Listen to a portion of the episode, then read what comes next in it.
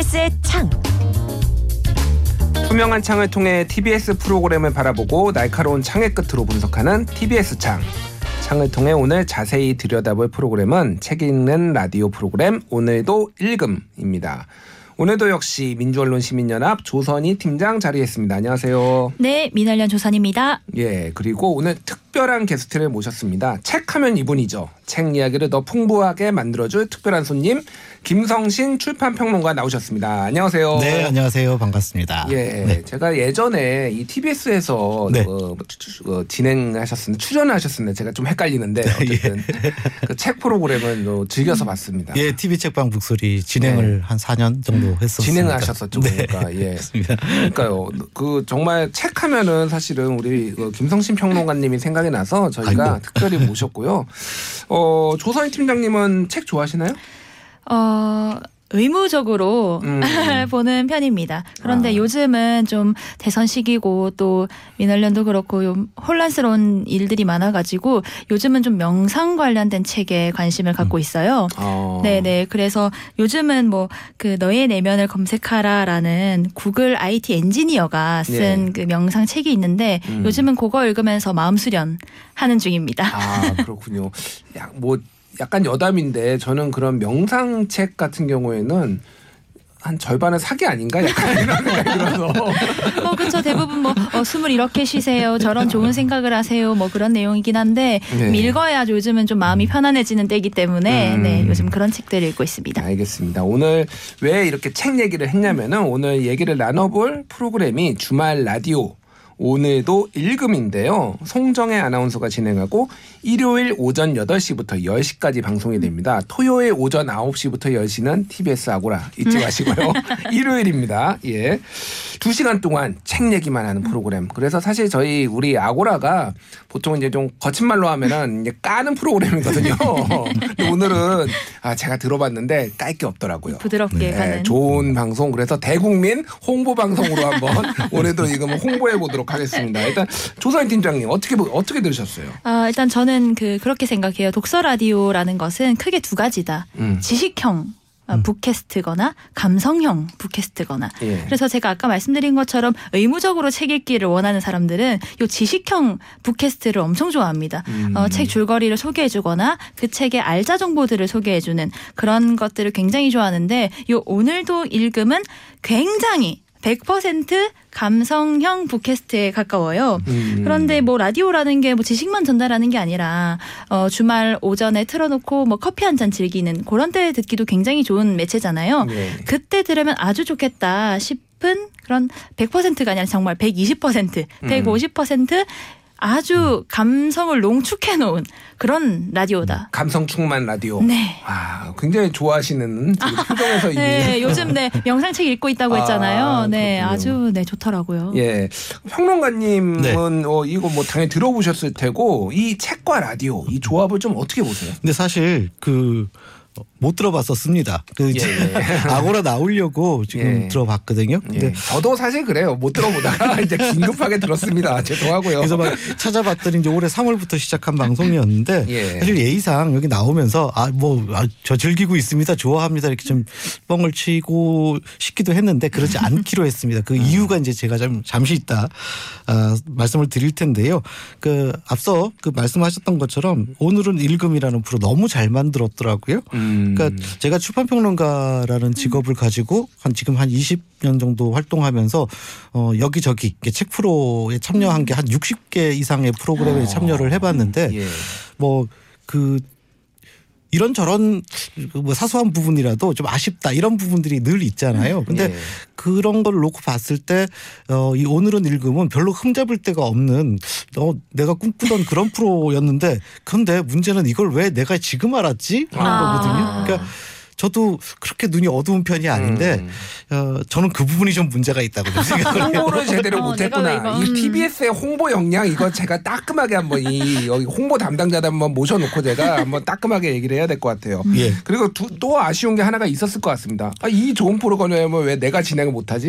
이런 생각 안 하신 거 하신 거 아닙니까? 아, 뭐 그런 거는 아닌데. 그래서 좀 구체적으로 예. 보니까 지금 이게 팟빵에도 나가고 있잖아요. 예. 팟빵 순위도 지금 8개월 된, 어, 어, 좀 프로인데 63위예요. 그리고 오. 구독자 수가 어, 달랑 134명. 어. 지금 이 도서 분야에서 63인데 도서 분야 팟빵 1위는 일당백이라는 그 프로그램인데 예. 50 어, 어, 5만 2천 명이 넘어요. 그러니까 음. 구독자 수가 음. 여기에 비하면 어, 그쵸. 132명은 너무 적은 거죠. 그렇네요. 이거는 뭐 프로그램의 어떤 그레이드의 문제가 아니라 예. 어, 그만큼 알리는 데 소홀한 거 아닌가. 예. 근데 이거 저는 정말 이 TBS 라디오 프로듀서들의 어떤 용, 역량을 음. 마음껏 자랑할 수 있을 만큼 저는 잘 만든 프로라고 생각해요. 음. 그 일단 균형미가 있잖아요. 어. 예. 뭐 어디 치우치는 것도 없고 아주 적당하게 재밌고 적당하게 유익하고 어, 그런 여러 가지 면 장점을 갖고 있는데 음. 야, 이런 프로그램을 만들어 놓고 어떻게 에, 이런 시청률이 나오나? 그러게요. 좀 예, 의문입니다. 그래서 이강택 대표님 한번 모시고 이 예. 부분에 대해서 따끔하게 제가 추궁을 하고 바로 다음 회차에 잘릴 가능성. 예. 알겠습니다. 오늘도 읽음은 크게 낭독의 방 1, 2부 그리고 작가의 방 3, 4부로 구성돼 있는데요. 조사희 팀장님은 어떤 부분이 좀 좋으셨어요? 네, 아마 이게 많은 청취자 청취자분들이 그렇듯이 작가의 방에는 음. 그 박종성 하모니시스트 그리고 조영은 피아니스트 분이 나오세요. 음. 그리고 그땐 작가분을 초청해서 작가분이 원하는 그 부분을 낭독하고 그 낭독에 걸맞은 그 연주를 두 분이서 들려주시거든요. 예. 근데 아마 그걸 가장 다들 좋아하실 것 같고 저도 정말 어, 잘 들었는데 이게 단순히 음악을 들어서라기보다는 작가분이 선택한 그 부분을 더 뭐 랄까요 키워준달까요 어떤 세계관을 더 확장시켜주는 느낌이 들어서 좋았습니다. 어, 작가가 낭독한 부분을 거- 거기서 그치지 않고 작가의 픽을 연주자의 픽으로 이어나가는 부분이라고 생각을 했거든요. 음. 그게 굉장히 좋더라고요. 한마디로 얘기하면 책과 음악의 만남 뭐이 네. 정도로 이해를 하면 되는 거죠. 네, 그 굉장히 자연스럽고 어 그 들려주시는 음악들이 굉장히 공감이 많이 된달까요? 음. 이책 이 내용을 들었더니 이 음악이 생각난다라는 그 생각이 들 때쯤 딱그 음. 하모니카 선율이 탁 들어오면서 뭔가 파도처럼 하모니카가 마음에 들어오는 느낌이랄까요? 예. 뭐 그런 느낌을 주더라고요. 저는 이런 거 들으면 아 나는 이 술이 오늘 생각난다. 뭐 이러면 오늘은 막걸리가 한 잔 생각나네. 뭐 이런 사람인데 확실히 감수성이 좀 다르긴 하네요. 예. 네. 알겠습니다. 그 지난달 10월 달에 오늘도 읽음은 서울 국제 작가 축제 특집으로 진행을 했습니다. 그래서 5주에 걸쳐서 서울 국제 작가 축제에 참여한 5명의 작가들 출연했는데 평론가님 네. 이게 어떤 행사인가요? 이 서울 국제 작가 축제가? TBS가 참 이런 거를 잘해요. 보면 음. 그러니까 기존의 어떤 큰 대형 행사라든지 특히 서울과 서울시와 관련 돼 있는 행사라든지 이런 것들을 라디오 프로그램하고 아주 적절하게 잘 매칭을 해서 그 청취자들한테 이렇게 널리 알리는 그런 역할들을 했는데 역시 그 서울문화재단하고 한국문학번역원이 공동으로 주최하는 행사가 바로 서울 국제 작가 축제라는 게 있습니다. 네. 어, 한국문학과 세계문학이 이제 서울을 무대로 이 쌍방향 서로 교류하는 이런 토대를 만들기 위해서 음. 지난 2006년부터 개최해 온 뭐 이른바 글로벌 문학 축제라고 할 수 있는데 굉장히 오래 됐네요. 예, 의외로 오래됐죠. 예. 근데 이제 최근에 와서 뭐 K 컬처에 대한 예. 세계적인 관심이 높아지면서 오히려 이런 행사가 처음에 만들어질 때보다 지금 훨씬 더 이게 주목을 받는 음. 예, 이런 그 어, 모습이기도 합니다. 그래서 2019년까지 쭉 합쳐보면 54개국에서 240여 명의 국내외 작가들이 이 초청이 됐던 예. 어, 이런 축제가 바로 서울 국제 작가 축제이기도 한데요. 이제 올해 10회째를 맞이했었는데 지난 10월 8일부터 10월 24일 그러니까 거의 한 달 가까이 쭉 이어지는 동안에 어, 전 세계 16개 나라 뭐 33분의 작가들이 이- 이제 참여를 했고 뭐 다양한 프로그램 문학 낭독 행사를 개최를 했습니다. 예. 근데 이 행사가 바로 TBS 어 라디오 이게 함께 이 문학 캠페인인 문학에 물들다라는 프로그램하고 또 연계가 돼서 방송이 됐고요. 예. 또그 지금 오늘 우리가 얘기하고 있는 오늘은 읽음이라는 곳에 서도 어 여기에 그 주요 작가들 참여했던 국내 주요 작가들이 그 다루어지는 이렇게 특집 방송으로 만들어지기도 했습니다. 그렇군요. 그 8일에 시작된 개막식에서는 그 소설 채식주의자로 음. 유명한 맨부커 국제상 받은 한강 작가가 또 네. 강연을 했다라고 합니다. 그래서 역시 세계 분단에서 지금 가장 이렇게 주목받고 있는 한국 작가이기 때문에 예. 예, 당연히 나올 만한 분인 역시. 거죠. 예. 그래서 TBS가 이렇게 좋은 방송입니다. 김어준의 뉴스 공장만 있는 게 아니거든요. 이렇게 좋은 방송이 많은데 많이 들 좀 들어주시고요. 자, 서울 국제 작가 축제 특집으로 방송된 오늘도 읽음 방송 내용을 일단 한번 들어보죠. 그러면 이쯤에서 우리 첫 번째 낭독 시간을 가져볼까 해요. 직접 시 한 편을 골라주셨는데 어떤 시인가요, 시님? 어, 제가 고른 시는 대부분의 나라는 시인데요. 우리가 하루하루를 살아갈 때 어, 나에 대해서 계속 질문을 하게 되잖아요. 그 질문이 멈춘 자리에서 나를 돌아보는 순간 그 순간을 아, 써보았습니다. 그렇군요.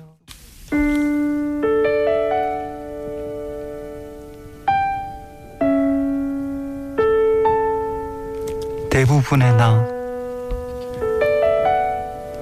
하루의 망치로 쾅쾅 나를 박아 넣으면 까맣게 바닥에 남을 한 점의 머리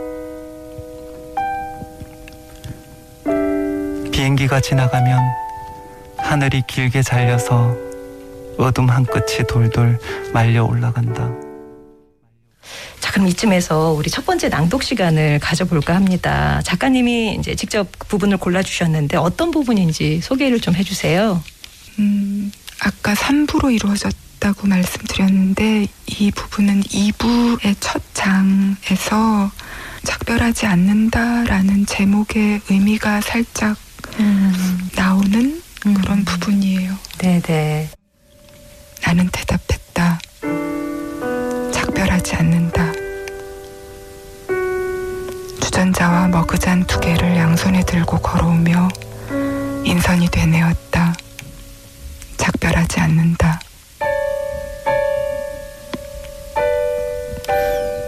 열린 양쪽 문으로 바람길이 통해 난로의 바람구멍 안쪽으로 세차게 솟구쳐 오르는 불꽃이 보였다.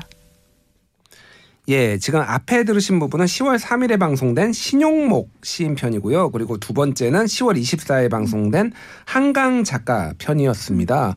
어, 두 분도 다 제가 목소리는 처음 들어봤는데 정말 좋네요. 네. 예. 일단 와인을 한 잔 마시면서 다리를 쭉 뻗고 소파에 앉아서 술 얘기를. 아 죄송합니다. 왜 저는 맨날 이럴까요? 예. 좀 글러먹은 것 같아요. 저는 예, 글러먹었고요. 예, 그 조선 팀장님, 네. 10월 서울국제 작가 축제 특집으로 방송된 이거 음. 오늘도 읽음 어떠셨는지 좀 듣고 싶어요. 네.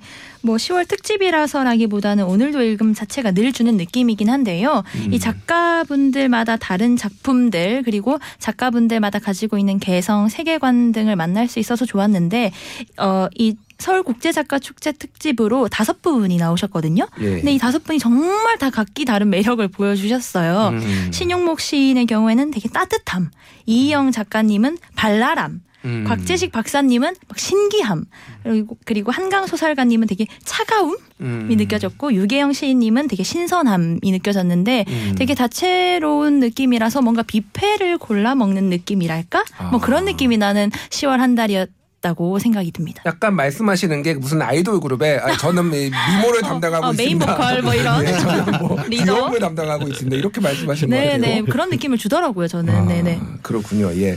그 10월에 출연한 작가들 신용목, 이희영, 곽재식, 한강, 유계영, 유계영 작가였습니다.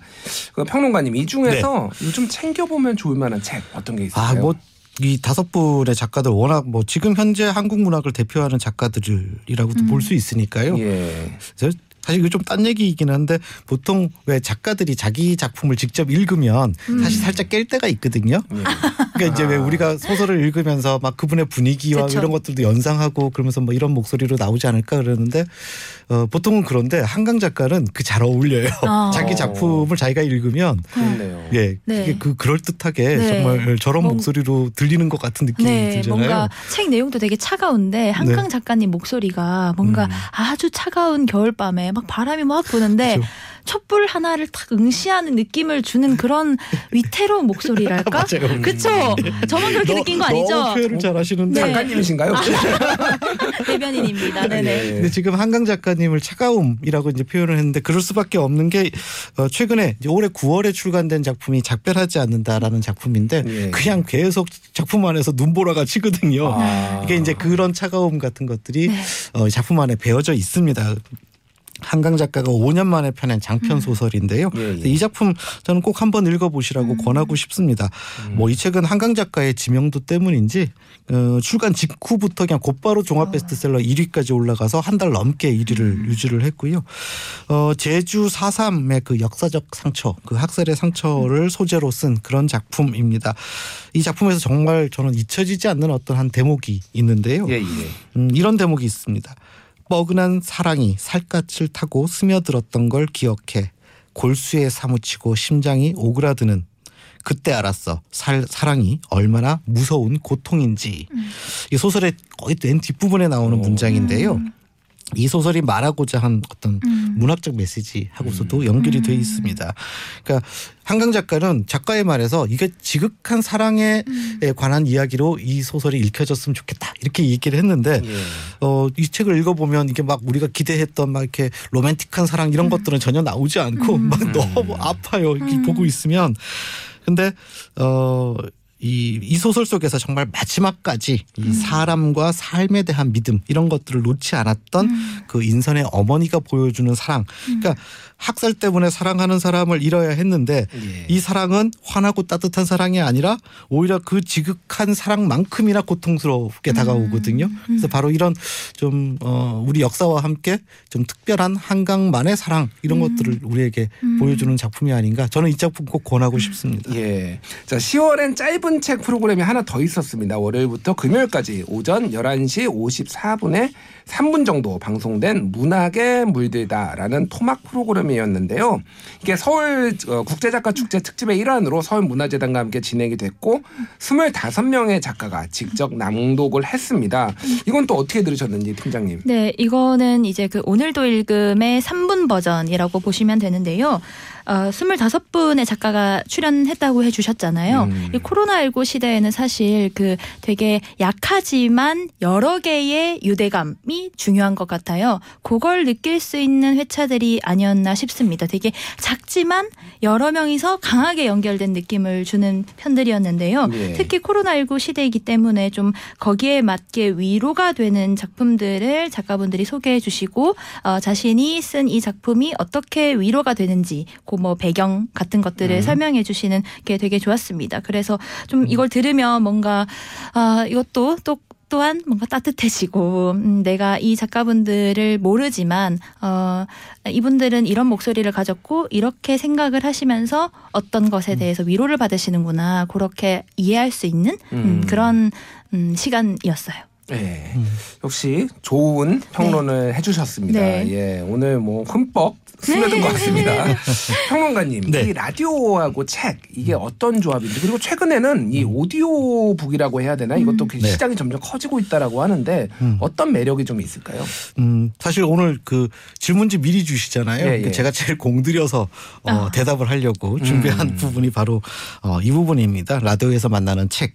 그러니까 책이라는 게 좀 다른 각도에서 보면 현재까지 인류 문명이 만들어낸 어, 것 중에서 가장 정제된 컨텐츠 이렇게도 이야기해 볼 수 있거든요. 예. 근데 이 컨텐츠는 미디어에 실려서 이제 세상에 퍼지고 영향력을 만들게 되죠. 음. 어, 컨텐츠가 화물이라면 그러니까 미디어는 일종의 운송 수단이다 이렇게도 비유를 해볼 수가 있습니다. 근데 그래서 둘은 언제 이렇게 함께 해야지만 서로 완성이 되는데 어, 그런 면에서 보면 라디오는 책이라는 컨텐츠와 가장 완벽하게 어울리는 미디어다 이렇게도 볼 수가 있습니다. 그 이유가 있는데 주체적 상상을 해야지만 어, 되는 그러니까 그렇게 하게끔 만드는 어, 매체이기 때문이거든요. 그러니까 다시 말해서 책은 그리고 특히 문학은 어, 소비자 그러니까 독자라고 할 수 있겠죠. 독자가 생산자 그러니까 작가만큼이나 능동적으로 어, 또 주체적으로 상상을 해야지만 온전히 그 본래의 효능을 느낄 수가 있죠. 예. 그 작가는 막 상상하면서 썼는데 하나도 상상 안 하고 이렇게 있으면 사실 책은 하나도 재미를 못 느끼잖아요. 네, 그런 점들이 영상 미디어하고 다른 점이라고 할 수 있는데요. 어, 그런데 바로 어, 이렇게 능동적이고 주체적으로 상상할 수 있도록 가장 잘 배려하는 매체가 바로 라디오라는 겁니다. 아, 그러니까 TV라든지 영상이 다 보여주니까 되게 친절한 것 같은데 음. 사실은 개별적으로 각자 자기만의 상상을 하는 것에 있어서는 오히려 방해되는 조건들을 너무 많이 만든다는 거죠. 사실 그 더 친절한 게 아니거든요. 어떤 음. 면에서는 라디오가 어, 책이라는 매체하고 붙었을 때는 가장 친절하고 가장 온전하게 작동하는 것이 아닌가 저는 그런 생각이 들고요. 어, 오디오북 얘기하셨잖아요. 예, 예. 오디오북이 어, 사실 처음 등장한 건 꽤 오랜 역사가 음. 있거든요. 예. 특히 미국 시장 같은 경우에서는 벌써 뭐 한 30년 이상 음. 어, 됐는데 그동안 미국에서도 어, 트럭 운전하시는 분들이라든지 이렇게 음. 어, 그런 분들이 이, 그 뭐랄까 이렇게 특별히 좋아하는 그런 어, 그 것이 이제 오디오북이었어요. 그러니까 출퇴근 시간이나 뭐 장거리 이동을 하거나 이럴 때 많이 이제 들었다는 거죠. 네. 미국에서 이제 주로 자동차로 먼 거리로 이동하는 예. 경우가 많으니까요.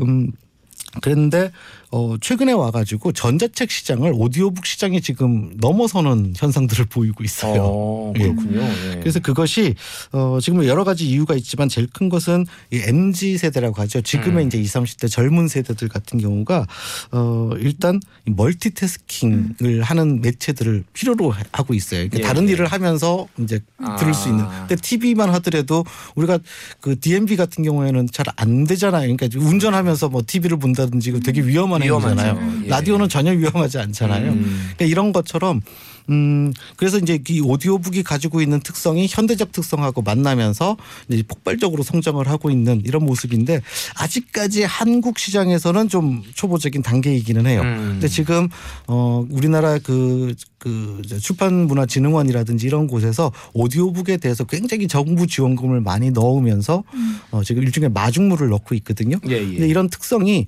일정한 양이 축적이 되면 어느 한 순간에 갑자기 질적인 도약이 만들어집니다. 그러니까 음. 지금은 오디오 북을 듣고 싶어도 찾아 들어가면 몇 개 없어요. 그러니까 예, 몇개 예. 없는 것 중에 골라야 되는데 이게 도서관만큼 만약에 많아지면 예. 어떤 컨텐츠가 많아지면 어느 순간에 이제 오디오북이 굉장히 폭발할 수 있는 폭발적으로 성장을 할 예, 것이다. 그런 잠재력은 충분히 갖고 있다고 볼 수 있죠. 알겠습니다. 예. 마지막으로 오늘의 오늘도 읽음이 어떤 책을 어떻게 다뤄줬으면 좋겠는지 두 분 뭐 조언 한번 들어보도록 하겠습니다. 조서희 팀장님 먼저 말씀해 주시죠. 네, 저는 이, 이 비평을 막 굳이 찾으라고 하면 음. 사실 그 아까 말씀드린 것처럼 지식형 북캐스트를 원하는 청취자들에게는 좀 아쉬움이 있는 어, 방송일 수 있겠다 이런 생각이 드는데요. 그럼에도 불구하고 저는 이 오늘도 읽음이 앞으로 계속 감성형 북캐스트로 쭉 밀고 나갔으면 좋겠어요. 예. 갑자기 막 책 줄거리를 막 소개하면서 뭐 요점 정리해준다 이렇게 하면 음. 오늘도 읽음이 가지고 있는 그 색채가 엄청 어 뭔가 퇴색될 것 같거든요. 범인은 절름발이다 뭐 이런 거 얘기하면 안 된다는 아, 거죠. 안 돼, 안 돼. 스포일러 이런 거 하면 안 아, 돼요. 예, 예. 네네네. 오늘도 읽으면 사실 그 낭독회하고 하모니카, 피아노 선율 이런 것만으로 충분히 풍성하고 아름다운 라디오라고 저는 생각을 하거든요. 예. 아, 참 이게 책은 지식으로 씹어 삼키는 게 아니라 감 성으로 이게 향기만 맡고 지나가는 것 실한 느낌을 주는 라디오였기 때문에 앞으로도 변치 말고 이렇게 이어서 했으면 좋겠고 음. 홍보팀에서 음. 어, 많은 영향을 기울여서 이 라디오 많이 좀 홍보될 수 있도록 하면 더 좋겠습니다. 알겠습니다. 홍보팀 소환하겠고요.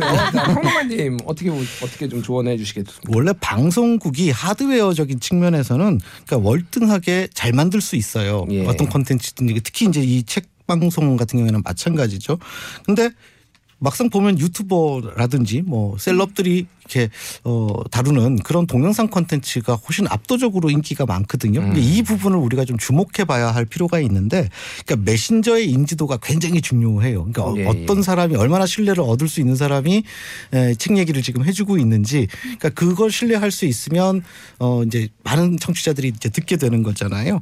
음, 그 진행자가 책의 전문가가 되고 그렇게 또 대중들과 음. 직접 인지도를 만들어 나갈 수 있는 뭐 이런 노력들을 한다라면 저는 지금 가지고 있는 한 계를 음. 확 깨- 깨치고 더 어, 저는 영향력이 큰 그런 음. 책 방송이 만들어지지 않을까 그런 생각을 해봤습니다. 예, 한마디로 요약하면은 진행자를 나를 써라 지금 말씀하신 것 같아요.